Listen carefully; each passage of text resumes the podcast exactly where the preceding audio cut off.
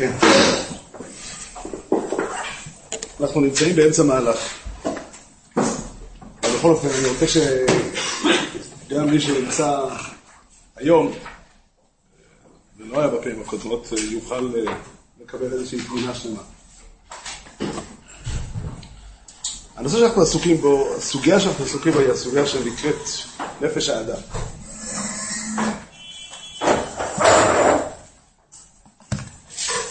הייתי מתחיל לדבר על הדברים היום בצורה הזו. לכל אחד מאיתנו קורא ויקרה, שהוא נמצא ברגע של ויכוח פנימי. יש שני מאן דאמרים, נקרא לזה ככה, שני מאן דאמרים בתוך התודעה שלנו, שמתווכחים ביניהם באיזושהי שאלה שבדרך כלל נוגעת למעשה. זו תופעה מעניינת, אנחנו רגילים אליה, נולדנו לתוכה. אבל כשמתבוננים בה קצת יותר לעומק, היא תופעה באמת מוזרה. מי ומי הולכים? מי הם שני הצדדים? מי המאן דאמר הזה? את מי הוא מייצג? לאיזה מפלגה הוא שייך? ומי זה שחולק עליו? ואולי השאלה הזאת תצאן ההשלכות גם לשאלה איך כדאי לנהל את הוויכוח. באיזה שפה, באיזה שיח, באיזה צורה כדאי לנהל את הוויכוח. יש בעולם הרבה מאוד שמות לתופעה הזאת, לוויכוח הזה. יש אנשים... סכיזופרניה? סכיזופרניה. אנחנו, איך אומרים? זו הייתה תופעה שהיינו יכולים להתייחס אליה כתופעה של מחלת נפש, זה היה הרבה יותר קל. אבל זה מאוד מאוד מאוד נורמלי, מאוד רווח. אני גם לא חושב שהיא תופעה, היא לא תופעה שלילית, היא מותר האדם מן הבהמה. בשביל זה אנחנו בני אדם. בשביל לדון ולחשוב ולהתווכח בשאלה איך אנחנו צריכים לנהוג. אבל אם נשאל אנשים סתם מי הם שתי המתווכחים, אנשים יש להם יש שמות מוכנים. דרך כלל שמדברים את זה בסטרלש, אנשים יגידו לך זה יצר טוב ויצר רע.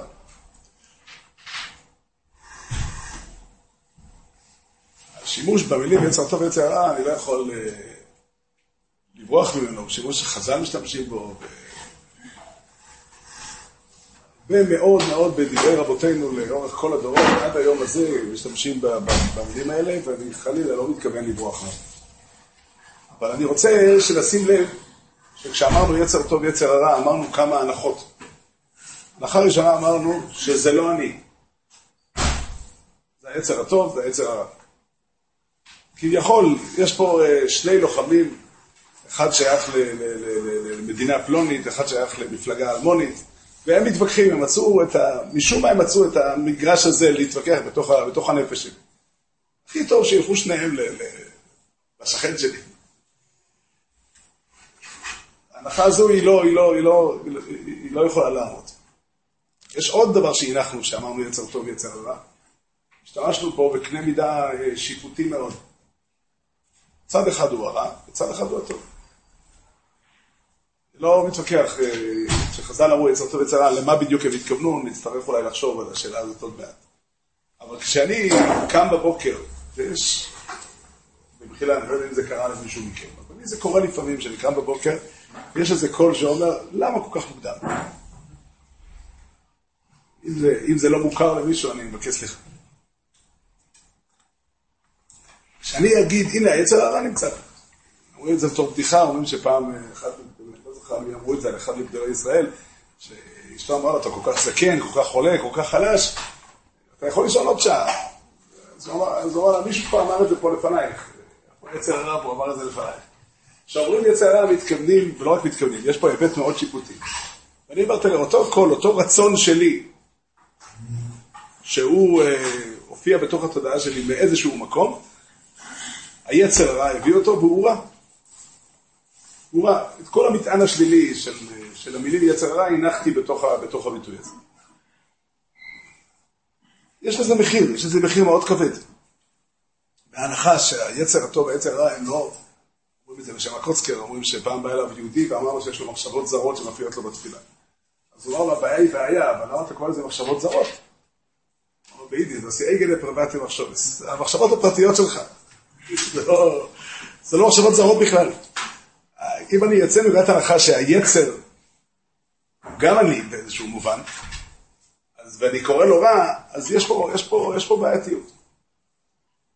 עכשיו, אני לא אתווכח פה חלילה עם חז"ל, אני רוצה לצורך לעשות איזושהי מחיצה כזו, ולומר, בוא נניח לצורך וכמה זמן את הביטויים יצר טוב ויצר רע, וננסה למצוא להם שמות אחרים. הרבה מאוד אנשים קוראים לזה רגש ושכל.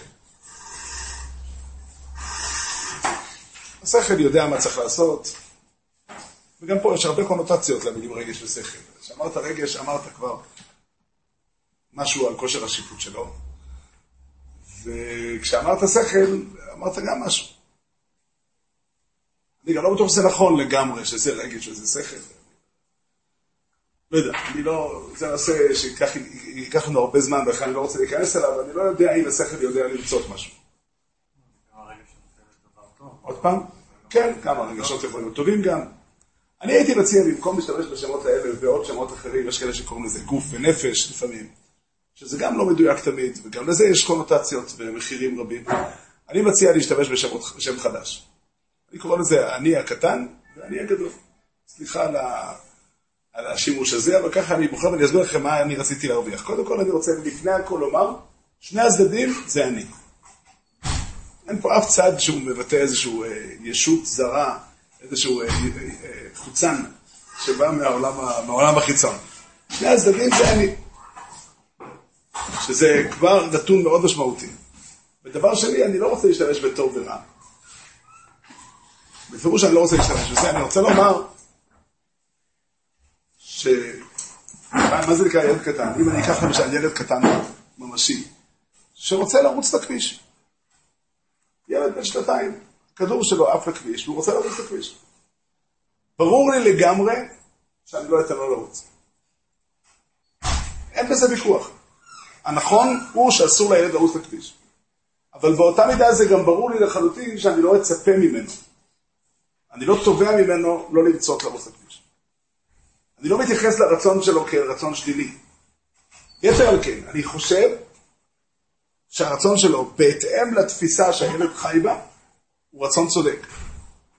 מה הייתי עושה אם הייתי אומר אם הכדור שנפל לא היה נופל לכביש? היה נופל למדרכה, הייתי אומר לו, תיקח. החוסר צדק נקרא לזה, הסיבה שאני מונע מהילד לרוץ לכביש היא לא בגלל שהוא לא צודק באופן עקרוני, הוא צודק לחלוטין. יחד עם זה ברור לי לגמרי שאני גם לא נותן לו להגשים את הרצון שלו. באותו אופן אני אומר, האני הקטן והאני הגדול, או שני הקולות האלה שבתוכי, הם קודם כל, לפני הכל, זה מאוד חשוב בעיניי לומר את זה, הם משקפים את הרצון הפנימי שלי. אין שום הבדל בין היצר הטוב ליצר הרע, או בין הרצון הזה לרצון הזה, שניהם זה אני. יש הרבה דיבורים בנוסח הזה שהיצר הרע רוצה להרוג אותי, גם בחז"ל תמצאו הרבה דיבורים כאלה. זה מטאפורות, זה לא אמיתי. האמת לאמיתה שהיצר הרע, או מה שלא יהיה, אותם קולות שבתוכי, שאומרים לי לקום מוקדם או לקום מאוחר, או לא משנה מה, הם כולם קולות שלי. אני רוצה את שניהם באותה סיבה גם. אני רוצה את שניהם מאותה סיבה, אני רוצה את שניהם כי אני רוצה רק דבר אחד, כמו שדיברנו הרבה בשבועות האחרונים. האדם אין לו יותר מאשר הרצון להעצים את החיים שלו. אין לו רצון אחר. ואת שניהם אני רוצה כדי להעצים את החיים שלי. יתר על כן, חשוב לזכור, לא סתם אני רוצה את זה ואת זה. יש סיבה אמיתית למה הרצון להעצים את החיים מתלבש ברצון לקום מאוחר, וגם ברצון לקום מוקדם. יש אמת, זאת יש מבנה, שום דבר הוא לא סתם. שום דבר בנפש של האדם הוא לא סתם. הנפש של האדם משקפת משהו אמיתי, משהו נכון. אם אני רוצה משהו מסוים, זה אומר שככה זה, כמו שהילד רוצה לרוץ לכביש בשביל לקחת את הכדור, הוא צודק. זה אומר, הכדור הוא דבר יפה, הוא דבר נחמד, זה טוב ובריא ונכון שילד ירצה לשחק בכדור. אף אחד מאיתנו לא רוצה לקחת לו את זה. הילד לא יכול לנהל את החיים שלו, זה נקודת ההבדל היחידה בין הילד הקטן לאבא שלו. שהאבא קולט את התמונה באופן רחב יותר, וכדי לנהל את החיים של הילד צריך מבוגר.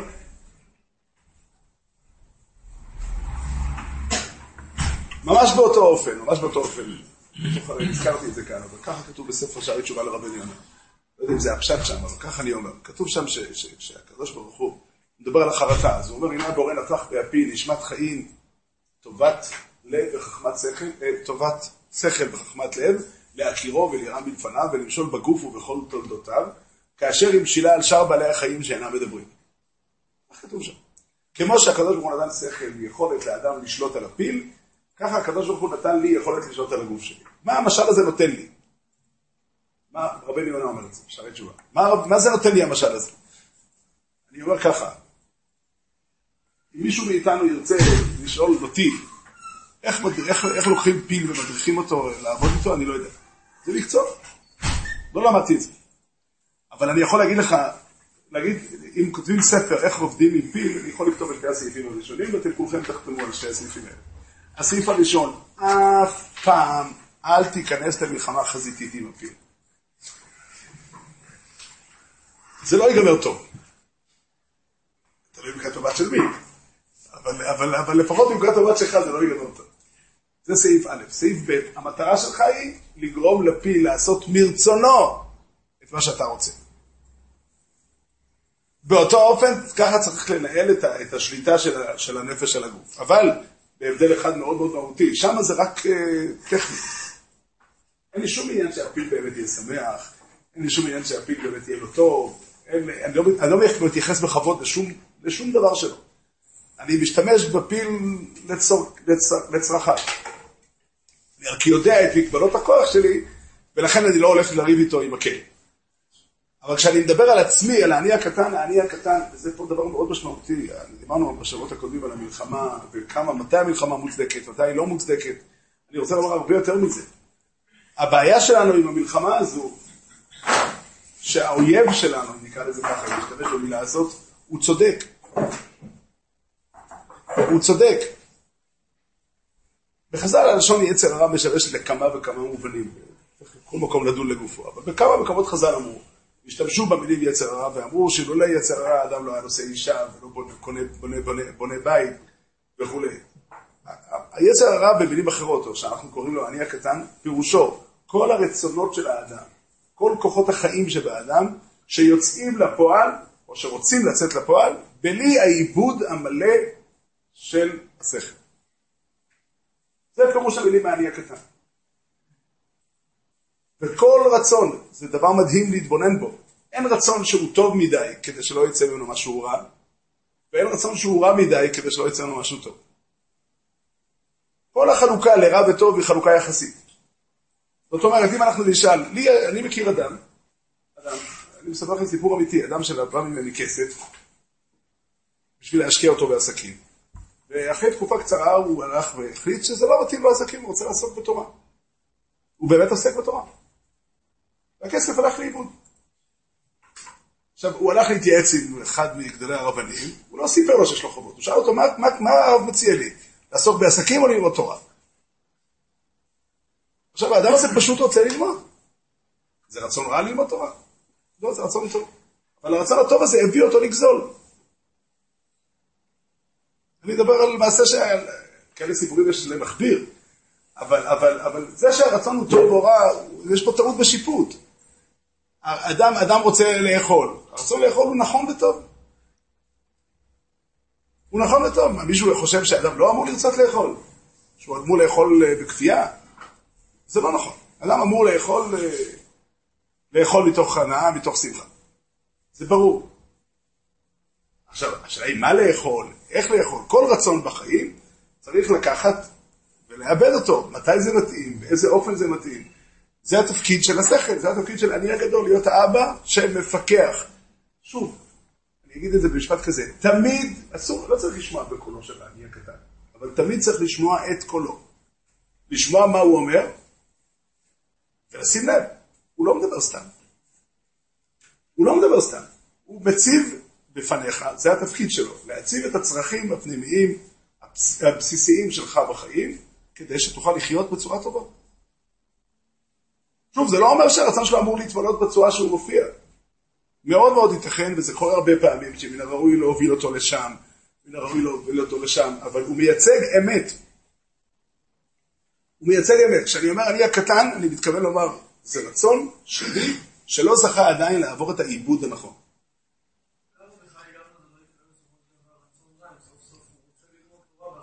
אין לי שום בעיה באיזה שם, תומר, אתה יכול לקרוא את זה באיזה שם שאתה רוצה. אם אנחנו מתחיל על השאלה אם מותר לקרוא לזה רצון רע, מותר לך לקרוא לזה רצון רע. אבל השאלה פה היא איך אנחנו דנים, כשאדם בא באופן ספונטני, כשאני שומע את המילים יצר טוב ויצר רע, אני יוצא מיפוי של האני שלי. ואומר רגע, זה מגיע מהיצר הטוב, אני מדמיין לרגע שמישהו יושב ומקשיב למה שקורה אצלי בתודעה כל הזמן. שעתיים שלמות הוא יושב ושומע, כל המחשבות שעוברות לי לתודעה, הוא יעשה מיון. למה זה דומה? כאדם שנמצא באיזשהו אזור שזה הקרב, היא משקפת, הוא צופה על הקרב, והוא מסמל על המחשב, זה אויב, זה ידיד, זה אויב, זה ידיד. זה בעצם מה שאתה, זה כשאומרים יצר רע, זה מתכוונים. אומרים, הרצון הזה הוא רע. למה אין הכוונה? את אלה צריכים להשמיד, את אלה צריכים לחיות. אם אני יושב עם תוכנת מחשב ומחזיק מערכת שיורה על אנשים, אבל אני רואה, יש שם שדה גדול, יש שם הרבה אנשים, חלק מה שנקרא הכוחות שלנו, חלק הכוחות של האויב. אני יכול לתת הגדרה שלמה לעני? אני זה אני, אין הגדרה על העני. לא תיתכן הגדרה על העני. אין דבר יותר ברור לכל אחד מאיתנו, וכיוון שהוא כל כך ברור, לכן אי אפשר להגדיר אותו. אני זה אני, אין. לא, אני זה לא אתה. זה ברור, אני נורא משתמש בעני שהוא אני קטן ואני גדול. שאחד אני מצייר איזשהו חפים הנמוכים של האדם. לא, אני לא מקבל את התפקיד נמוך. בסיסי זה לא אומר נמוך, בסיסי זה אומר חשוב יותר, דחוף יותר. בסיסי זה לא אומר נמוך. הצורך של אדם לאכול, לצורך העניין, חשוב לדבר במפורש, הצורך של אדם לאכול הוא קודם כל צורך ביולוגי. אדם לא יכול להתקיים בלי אוכל. לא שמענו על אף אדם בהיסטוריה, חוץ ממשה רבינו שהיה 40 יום לא אכל, אדם שהצליח להתקיים בלי אוכל, לא יומיים, שנייה. אי אפשר אפילו שנייה אחת להתקיים בלי אוכל. זאת עצם הקיום פה בעולם דורש שריפה. בעירה של קלוריות. כל קלוריות מגיעות מהמזון, אתה צריך לאכול כל הזמן. רק יש לך מחסן בבטן שאתה יכול לאכול כמה פעמים ביום, הקדוש ברוך הוא בחסדיו לא רצה שתשב כל היום על השולחן. אז הוא סידר את זה בצורה כזאת. מה? זה הכל. עכשיו, כמו שאדם צריך לצורך הביולוגי, אדם צריך גם את החוויה של הנעת האכילה. זה צורך קיומי. המקור של הקונפליקט של הריב שיש לו. זה לא דיבר בהתחלה שיש שתי קולות שמכנים אחד עם השני. המקור של הריב הזה. מדובר ברמה, יש רמה הגיונית בריאה של אדם בריא, שאני רעב אני צריך. לא מדבר על אדם שהוא לא שפוי ואומר לא, אני צריך, לא יודע מה. זה לא אדם רגיל נורמטיבי, אבל גם בתוך הנורמטיבי הזה עדיין יש לו איזשהו מקום שהוא בריב, משתי צדדים הגיוניים ובריאים. ברור, אנחנו על זה מדברים. אז אני אומר, כאשר מופיעים בתודעה של האדם שני רצונות, יותר מדויק, רצון אחד בסיסי כמו שקראת לו, שעדיין לא עבר את העיבוד, לעומת רצון אחר כללי יותר. בוא ניקח את אותו אדם, אני אשתמש בחוץ מכבודכם, מה שנקרא, במחילה אני אקח ציור. אני נכנס לחנות, ואני רואה שם איזשהו דבר נחמד מאוד, אני יכול לקחת אותו לכיס, להכניס אותו לכיס. בא לי. אני יודע שאם אני אלך לבוחר ואשאל אותו כמה זה עולה, הוא יגיד לי, זה עולה הרבה כסף, אין לי בכיס.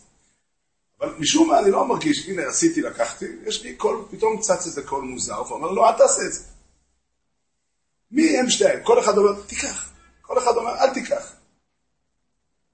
בחרתי בכוונה דוגמה שאני לא חושב שנמצאה פה. שוב, מסתכל עליה מבחוץ.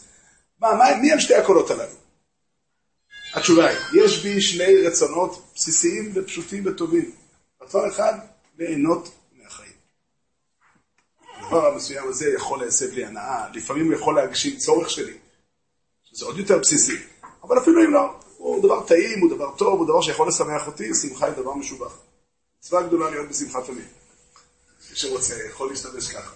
ומצד שני, יש בי גם אמירה פנימית מאוד חשובה, הנפש הנכבדה שלי אומרת, אני לא רוצה להיות גנב, שני הרצונות שלי. הרצון הזה הוא רצון לא מעובד, למען האמת אין סתירה ביניהם. חשוב לשים לב. ההתנגשות ביניהם היא מקרית, כמו שהילד שרוצה לרוץ לכביש שלקח את הכדור, הוא לא באמת רוצה לרוץ למקום שיש מכוניות. הוא פשוט לא מסוגל להיות ער לגמרי למשמעות של הכביש עם המכונית שלו. הוא רוצה את הכדור, והרצון הזה הוא בסדר, הוא לגיטימי, הוא נכון, הוא טוב. אבל כדי לפעול בחיים, צריך ליצור, לקחת את הרצון המסוים, להציל את הכדור, או לקחת את הבקבוק ההוא, ולשקול אותו במאוזני זאת הידיעה, כמו שהמחל אומר בזהירות, האם זה נכון, אם זה מתאים או לא. בסיטואציה הזו זה יכול להיות לא מתאים. זה יכול להביא לך משל אחר. אני מאוד מאוד רוצה לאכול את המאכל הזה. המאכל הזה יכול לגרום לי נזק בריאותי.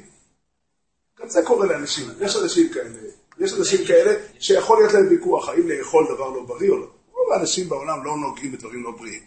אבל יש מקרה, יכול להיות, יש כזה אופן, שבו בן אדם אומר, אבל מישהו זה לא בריא, אני יודע שזה לא בריא, שמעתי מזה, אני מאמין לזה, אין לי בזה ספק. יש אנשים שמגיעים למצב שהם מתווכחים איתך אם העישון מזיק או לא. גם זה שמעתי. אבל בדרך כלל אנשים נורמליים לא מתווכחים על זה, אבל הם אומרים, אבל אני רוצה. עכשיו, מה הוויכוח פה? אתה רוצה ליהנות מהסיגריה? הרצון הוא לגיטימי, הוא נכון, הוא טוב, הוא צודק. הרצון הוא טוב. זה כאילו הרצון להגיד בדיחה טובה. הוא רצון טוב. הצד השני של התמונה, אני רוצה להיות בריא. האם תגיד שאותו אדם שרוצה להיות מהסיגריה כל כך לא אכפת לו, עד כדי כך שהוא מוכן למות? מה עושה האדם? האדם נמצא, כיוון שהרצון, שני הרצונות האלה מתנגשים. הרצון, בדרך כלל הרצון של אני הגדול, הוא יותר כללי, יותר גבוה, יותר רחוק, יותר מופשט. ואז נוצר פה מאבק. בהרבה מקרים הרצון המיידי ועכשווי מנצח. למה? לא כי אני אומר אני אמות וזהו. כי אני אומר לעצמי, אתה יודע מה, או הפעם אני אשן פעם אחת, לא יקרה כלום. אני יודע שאני עובד על עצמי, אני יודע שגם אתמול אמרתי את זה, ויש סיכוי כזה שגם מחר אני אגיד את זה.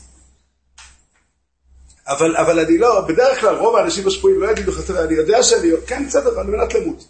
אפילו הוא יגיד את זה, הוא לא מתכוון באמת. אם זה יהיה מוחשי מול, הוא לא יעשה את זה. מה זה יכול בשביל? לא אמרתי, מי שעובר את זה לא אומר את זה לעצמו. לא אומר את זה לאחרים. כן. אני צריך לחלק בין הרצונות שהם רצונות בסיסיים.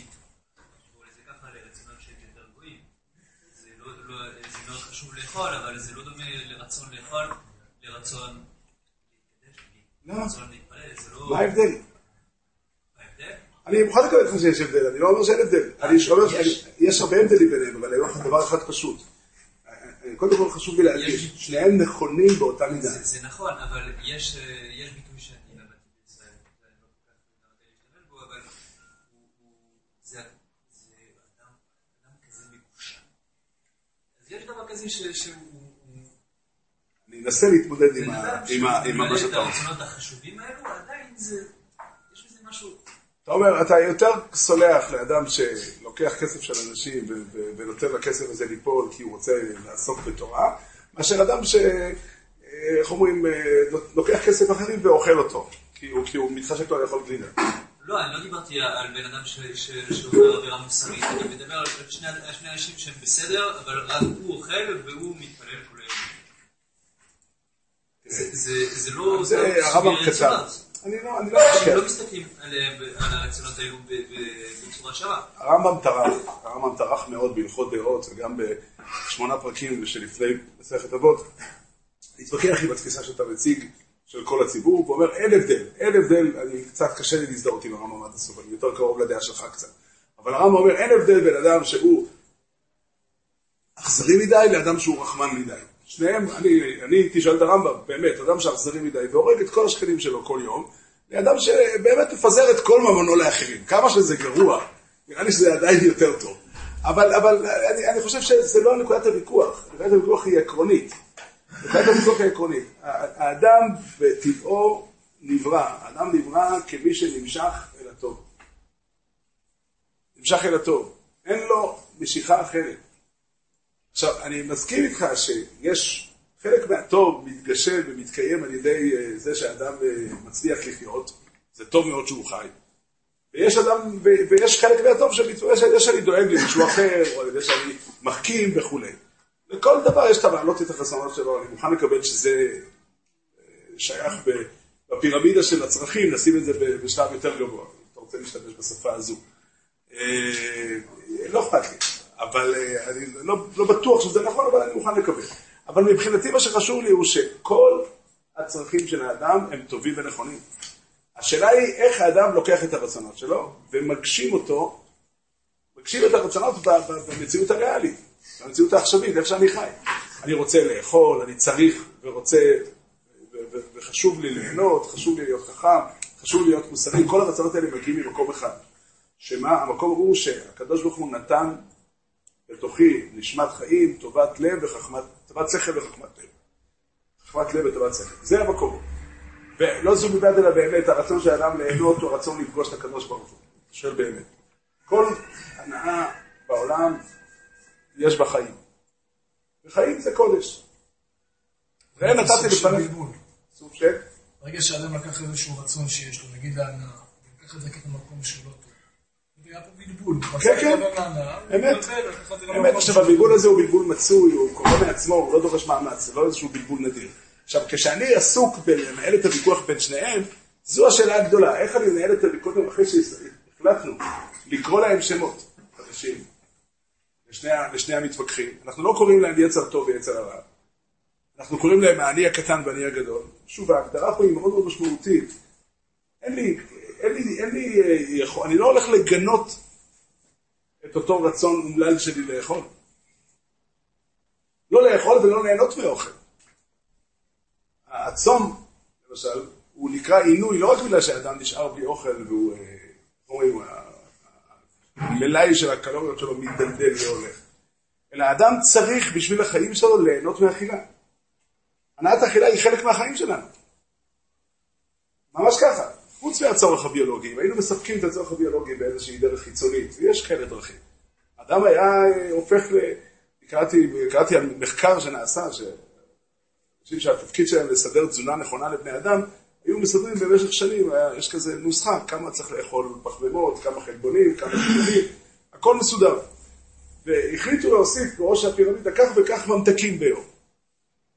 הם אמרו שאלה שלא אכלו ממתקים, אז בחלק מהמקרים, הדיאטה לא יזיקה בסוף. זהו, חייבים קצת ממתקים, והיו מקרים שאנשים שהחזיקו, אבל זה גרם להם נזק נפשי. ככה בכירים אומרים, זאת אומרת, האדם צריך ליהנות. וכל עוד הוא אדם שחי על פני הארץ, אז ההנאות שלו יהיו גם הנאות של הגוף. אין דרך אחרת. עכשיו, השאלה היא, מה המינון, באיזה אופן, באיזה תנאים, כל אלה שאלות גדולות מאוד, שיכולות לקחת את הכוונה הכי טובה, את הרצון הכי טוב, ולעשות אותה למעשה מתואב לחלוטין. למעשה של רוע מוחלט. האדם שכבודו נפגע, אני אחזור על הדוגמה הזאת כי היא מאוד משמעותית בעיניי. האדם שכבודו נפגע הוא זועם. והזעם שלו צודק. הזעם שלו צודק לחלוטין. מי שינסה להגיד שהזעם שלו הוא כלום, שאין סיבה, שהכבוד שלו לא שווה שום דבר לא.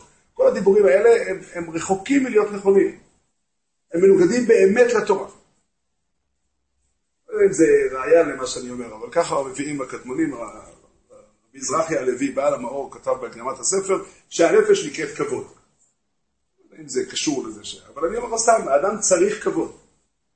סבא בסטבודקה אומר שלא יצויר, כמו שאם לא יצויר, האדם יהיה בלי קלוריות או בלי חמצן, אז הוא ימות, אי אפשר לחיות, גם בלי כבוד אדם לא יחיה.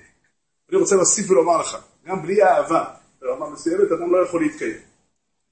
לא צריך להניח שהוא ימות פיזית, יכול להיות שהוא ימשיך לחיות, אבל הוא לא יהיה לו מוטיבציה לחיות, לא יהיה לו שום דבר. האדם, כל אלה הם קול של הנשמה האנושית, הנשמה האלוקית שבלב האדם, שהוא רוצה לחיות. החלוקה, מה יותר חשוב, מה יותר דחוף, מה יותר גבוה, מה יותר נמוך, זה גם משתנה מרגע לרגע. אותו רצון עליון יחסית עלול להפוך מאוד מהר לרצון נמוך, כשהוא מתדרדר בטעויות וכדומה. כך שהשאלה האמיתית היא איך אנחנו יוצרים את המינון הנכון, ומה עושים, זה השאלה שאולי אני רוצה לנסות, מה אני רוצה לנסות לגעת, וזו שאלה גדולה מאוד. איך אני מקיים את הדו-שיח? איך אני מקיים את הדו-שיח? כשאני הקטן קם בבוקר ונפל על דעתו המטורפת. ממש מטורף לגמרי. אבל עכשיו לצורך העניין לא לקום בזמן. הוא לא נורמלי. הוא השתגע לגמרי. הוא באמת ילד קטן. הוא כמו ילד שרוצה לרוץ לכביש. מה אני אומר לו? איך אני מקיים את הדו-שיח הזה? ואנחנו באופן ספונטני, אחרי אם אנחנו משתמשים בשמות יצר הרע וכדומה, אנחנו בעצם יוצאים למלחמה נגדו. אין דרך אחרת לכאורה. מה אני אעשה? יש קול שאומר לי קול כזה. במחילה, באמת, אם מישהו מרגיש שזה מוזר לו, אני לא התכוונתי לאף אחד. אבל יכול להיות שאדם יש לו קול שהוא רוצה לעשות משהו שהוא לא נכון. הוא יודע שהוא לא נכון, לא מתאים לחוקי הבריאות לצורך העניין, לא מתאים למאזן הכלכלי שלי, לא מתאים להלכה, איזושהי דרך, כל מיני קולות כאלה, מטורפים לגמרי. התגובה הספונטנית שלנו היא לקחת מקל ולגרש אותו. פשוט ככה. ואני יכול לצטט הרבה מאוד משפטים, שחלקם נמצא בספרים הכי קדושים, הכי חשובים, שהוא מצדד לכאורה בעמדה הזאת. פשוט לקחת מקל, לקחת אבן, ולרוצץ את גולגלתו של הנחש הקדמוני.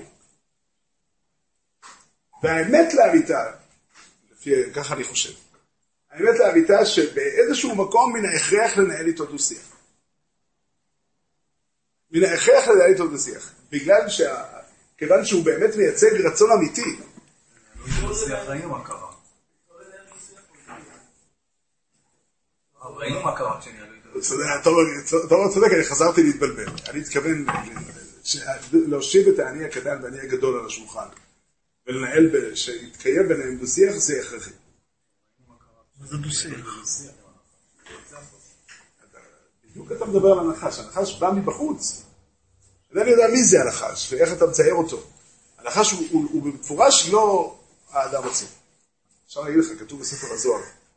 דבר מעניין מאוד, נסתם ממש בסוגריים, כיוון שהזכרת את הנחש.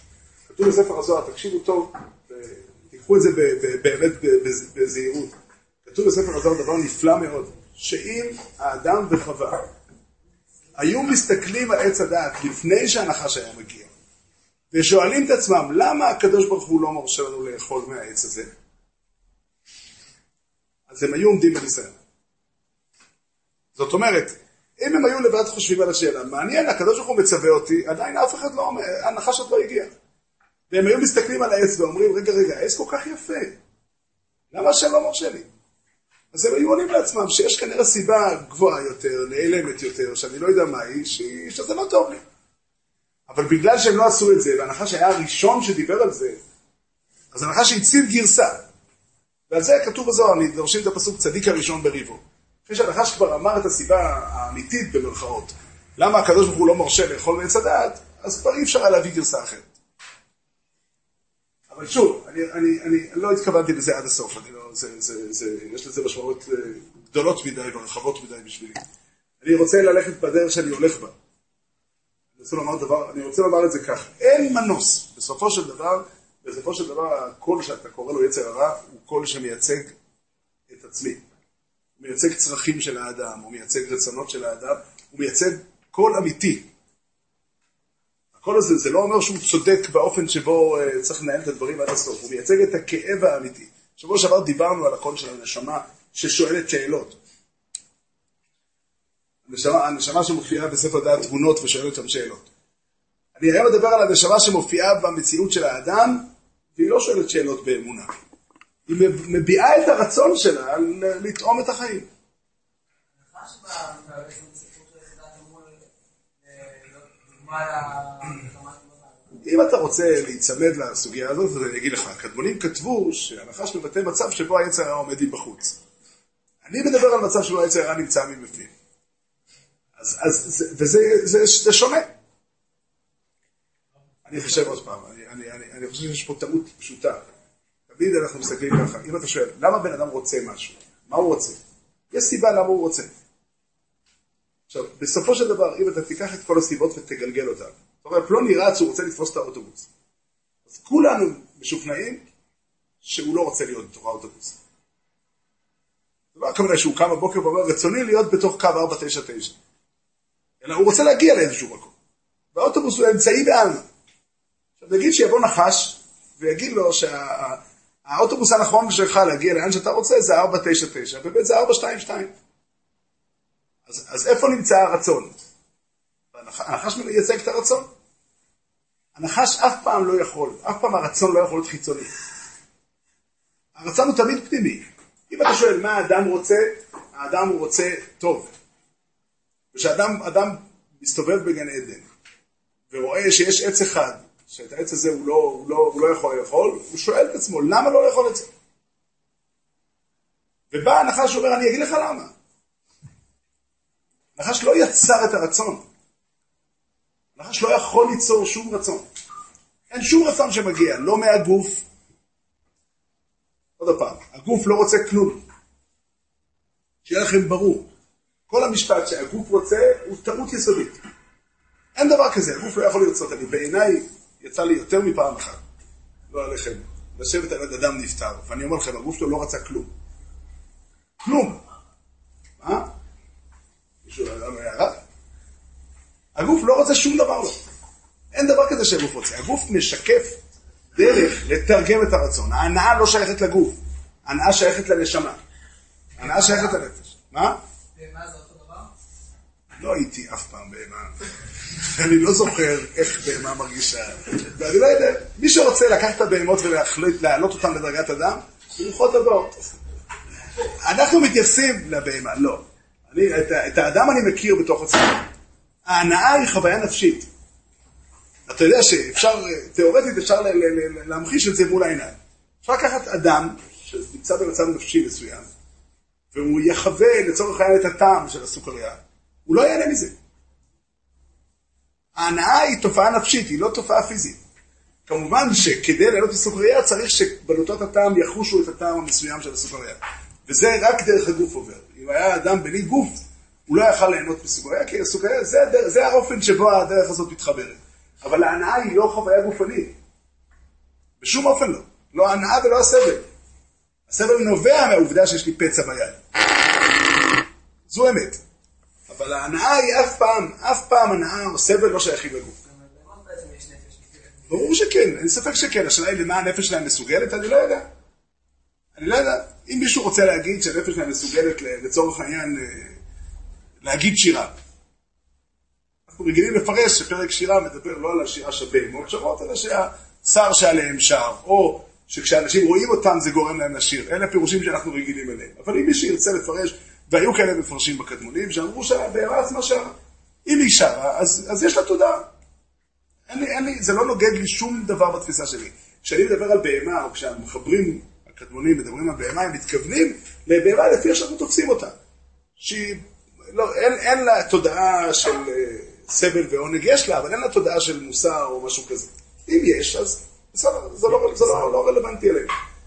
אני אומר, כשאדם, אם מתנהל דו-שיח בתוכי, יש שתי קולות שמתחרים על לאן אני הולך, מן הראוי, מן הדין שבסופו של דבר יתקיים דו-שיח. והדו-שיח הזה חייב להיות דו-שיח שמכיר את שני הצדדים. אפשר לומר שזה קשה. כן. שמה שמשך את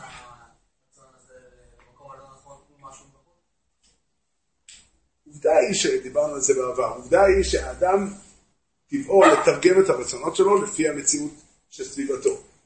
ואם אני לצורך העניין לא מכיר הנאה מסוג מסוים, כמו שבדוגמה הכי פשוטה, ככה אדם שאכל רק מאכלים שמבשלים במטבח הונגרי. מטבח מרוקאי הוא לא מכיר. מטבע הדברים, כשהוא יוצא לאכול דגים טעימים, הוא ייקח גפילטע פיש ויוסיף לזה עוד 3 כפיות דבש. אשר ירחם. לעומת זאת, אדם שגדל במטבח מרוקאי, זה לא ראוי לאכילה. אתה מבין לבד שאין הבדל ביניהם. שניהם רוצים להתענג על האוכל, אבל האופן שבו הם מפרשים, זאת הכלים שהם לפרש את הרצון שלהם, למצוא ביטוי, לתרגם את הרצון שלהם בעונג, בדרך מסוימת, הוא דרך הנסיבות שלהם. אתה רוצה, זה מה שהנחש עשה. בעצם, הנחש בא ואמר, הציב בפני האדם בחווה, פירוש מסוים למציאות, שגרם לרצונות שלהם להתגלגל בצורה כזו או אחרת.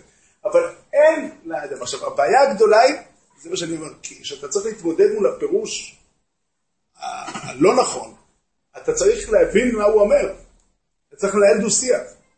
אי אפשר, חז"ל אומרים שיש כזה ביטוי בחז"ל. אני מסכים שהוא ביטוי לא רווח.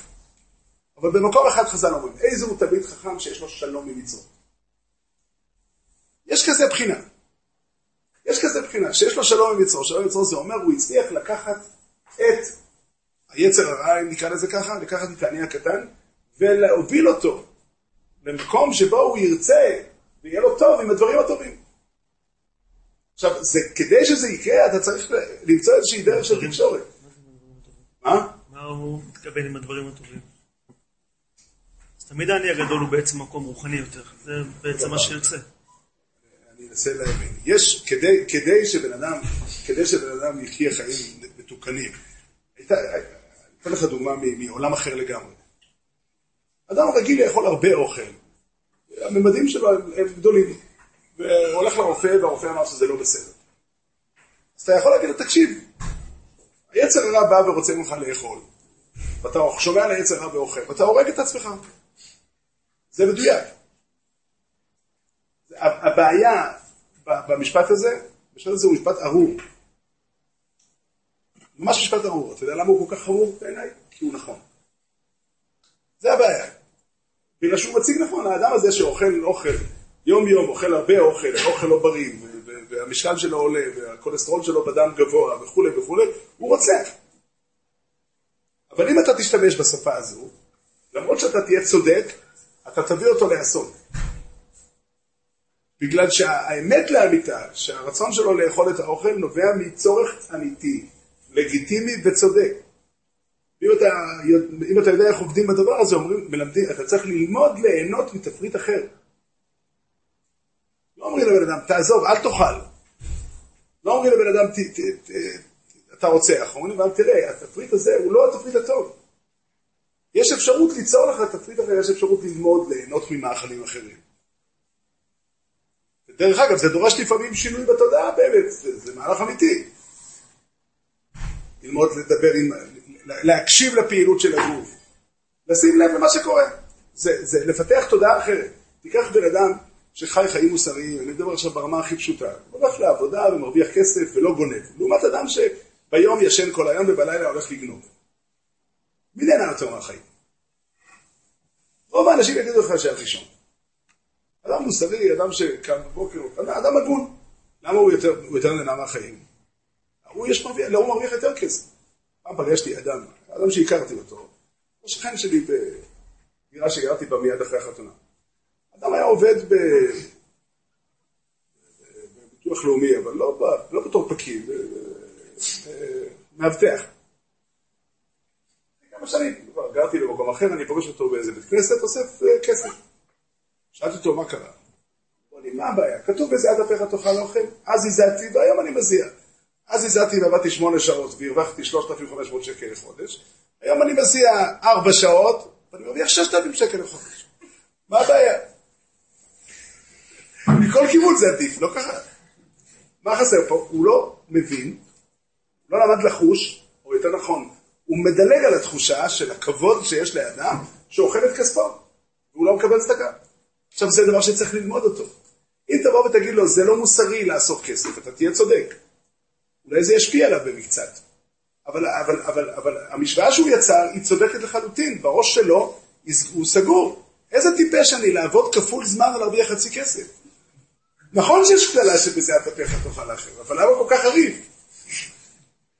עכשיו, אם אתה תצליח להגיד לו, תקשיב טוב, לאותו אדם שקם בבוקר והולך לעבודה, נכון שהוא עובד יותר שעות, נכון שהוא מרוויח פחות כסף, אבל הוא יותר נהנה מהחיים. יש טעם בחיים שיש לו, שאין לך, או שאתה מפסיד אותו ככה. זה לא פשוט ללמד את האדם לחוש את זה. זה תהליך שהוא מורכב לפעמים. לפעמים אדם כל כך סגר את עצמו שקשה מאוד לעשות את זה. אבל זה בעצם מה שצריך לעשות. כל עוד לא תעשה את זה, רק תבוא ותגיד לו כמה עונש תיתן כנס לאנשים שמחזרים על הפתחים. תעשה את כל הדברים שבעולם, יהיה לך מאוד קשה באמת להביא אותו לתיקון. אדם שרגיל לחיות חיים של עבירה. הוא נודע לו, יום אחד הוא שמע על זה שיש תורה ויש אלוקים ויש מצוות וכו'. תבוא ותגיד, תשמע, אסור את זה, זה יצר הרע. מניסיון זה עובד תקופה קצרה מאוד. זה לא יכול לעבוד לאור זמן, אלא אם כן תבוא ותגיד ותלמד אותו. ללמד אותו לא כאן אלא להסביר לו, אלא ללמד אותו לחוש את העונג שיש לחיים של בן אדם, שהוא מבין מהי התורה. אפילו הבנה מאוד מלמעלה מספיקה, לא צריך לרדת, ללמוד את כל כתבי אריזה, מספיק חצי. ולהבין את הטעם שיש בזה שאני מציית לקדוש ברוך הוא. והקדוש ברוך הוא נמצא איתי כשאני יושב לאכול ובוחר איזה מנה אני אוכל. אני בוחן, סיפר לי אדם שהפעם הראשונה שהוא חשב לחזור בתשובה, הוא היה בצבא ופגש, הוא ראה 2 בחורים, עצרו באיזשהו מקום וקנו גלידות, אני יודע. אז אחד שואל את חברו, מתי אכלנו בצהריים? מה זאת אומרת? אנשים כמה שעות אחרי זוכרים מה הם אכלו, איפה הם אכלו, וזה תפס אותו, זה הסתיר אותו לגמרי. עברו שנים עד שהוא עשה צעד ממשי, אבל הוא ראה רגע שהיה בו טעם מסוים. במובן מסוים זה היה יותר טעים מהגלידה. כן? אם לא תעשה את זה, אם לא תגיע למצב שבו אתה מדבר עם העני הקטן, אבל כדי לעשות את זה אתה צריך באיזשהו מקום להבין שהעני הקטן הוא לא אויב שלך. הוא בסך הכל מייצג את הצורך שלך האמיתי והנכון בהנאות, האמיתי והנכון בחיים. עכשיו, כדי לתרגם, כמו שאי אפשר, נחזור לדוגמה שהבאנו שבוע שעבר, כמו שלא שייך בעולם לפתוח פרק איזו נשך ולקחת ילד בן 6, שהנשמה שלו באמת נשמה יהודית שלמה, לא שונה משלי. אבל הוא לא יכול ליהנות את ההנאה שיש בתורה מהסוגיות האלה, כי הן לא מתאימות לגיל שלו ולמקום שלו. אתה ככה צריך לקחת את עצמך, ולמצוא את הדרך לדבר עם העני הקטן שלך, ולהתאים אותו, את הטעם, אם תבוא ותלמד אותו, את הספר יסוד השורש העבודה. ואני ניסיתי את זה על בשרי, כשהיסוד השורש העבודה מסביר איך צריכה להיות כוונה בתפילה. אני לא אשכח את זה שקראתי בתור נער צעיר. איך נראה, אתה בחרתנו, ימלא את ליבו שמחה עצומה. אני קורא, משהו לא מתחבר.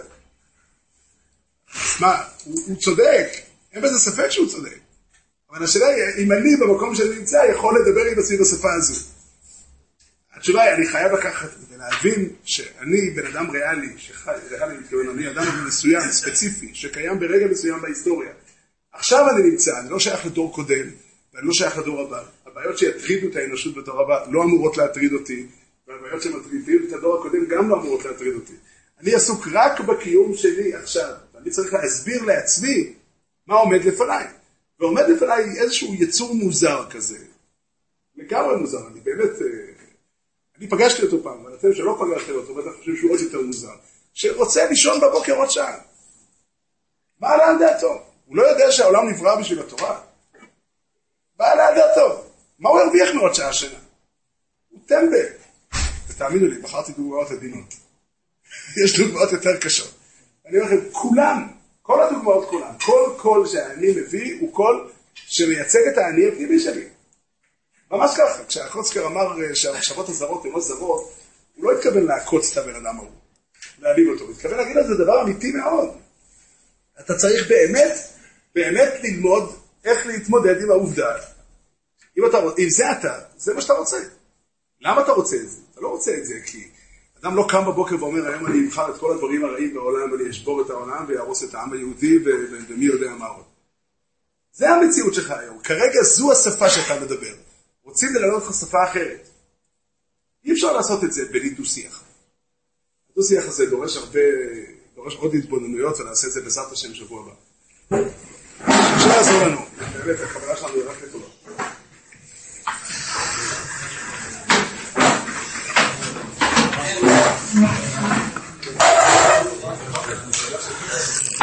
That's the one you're like.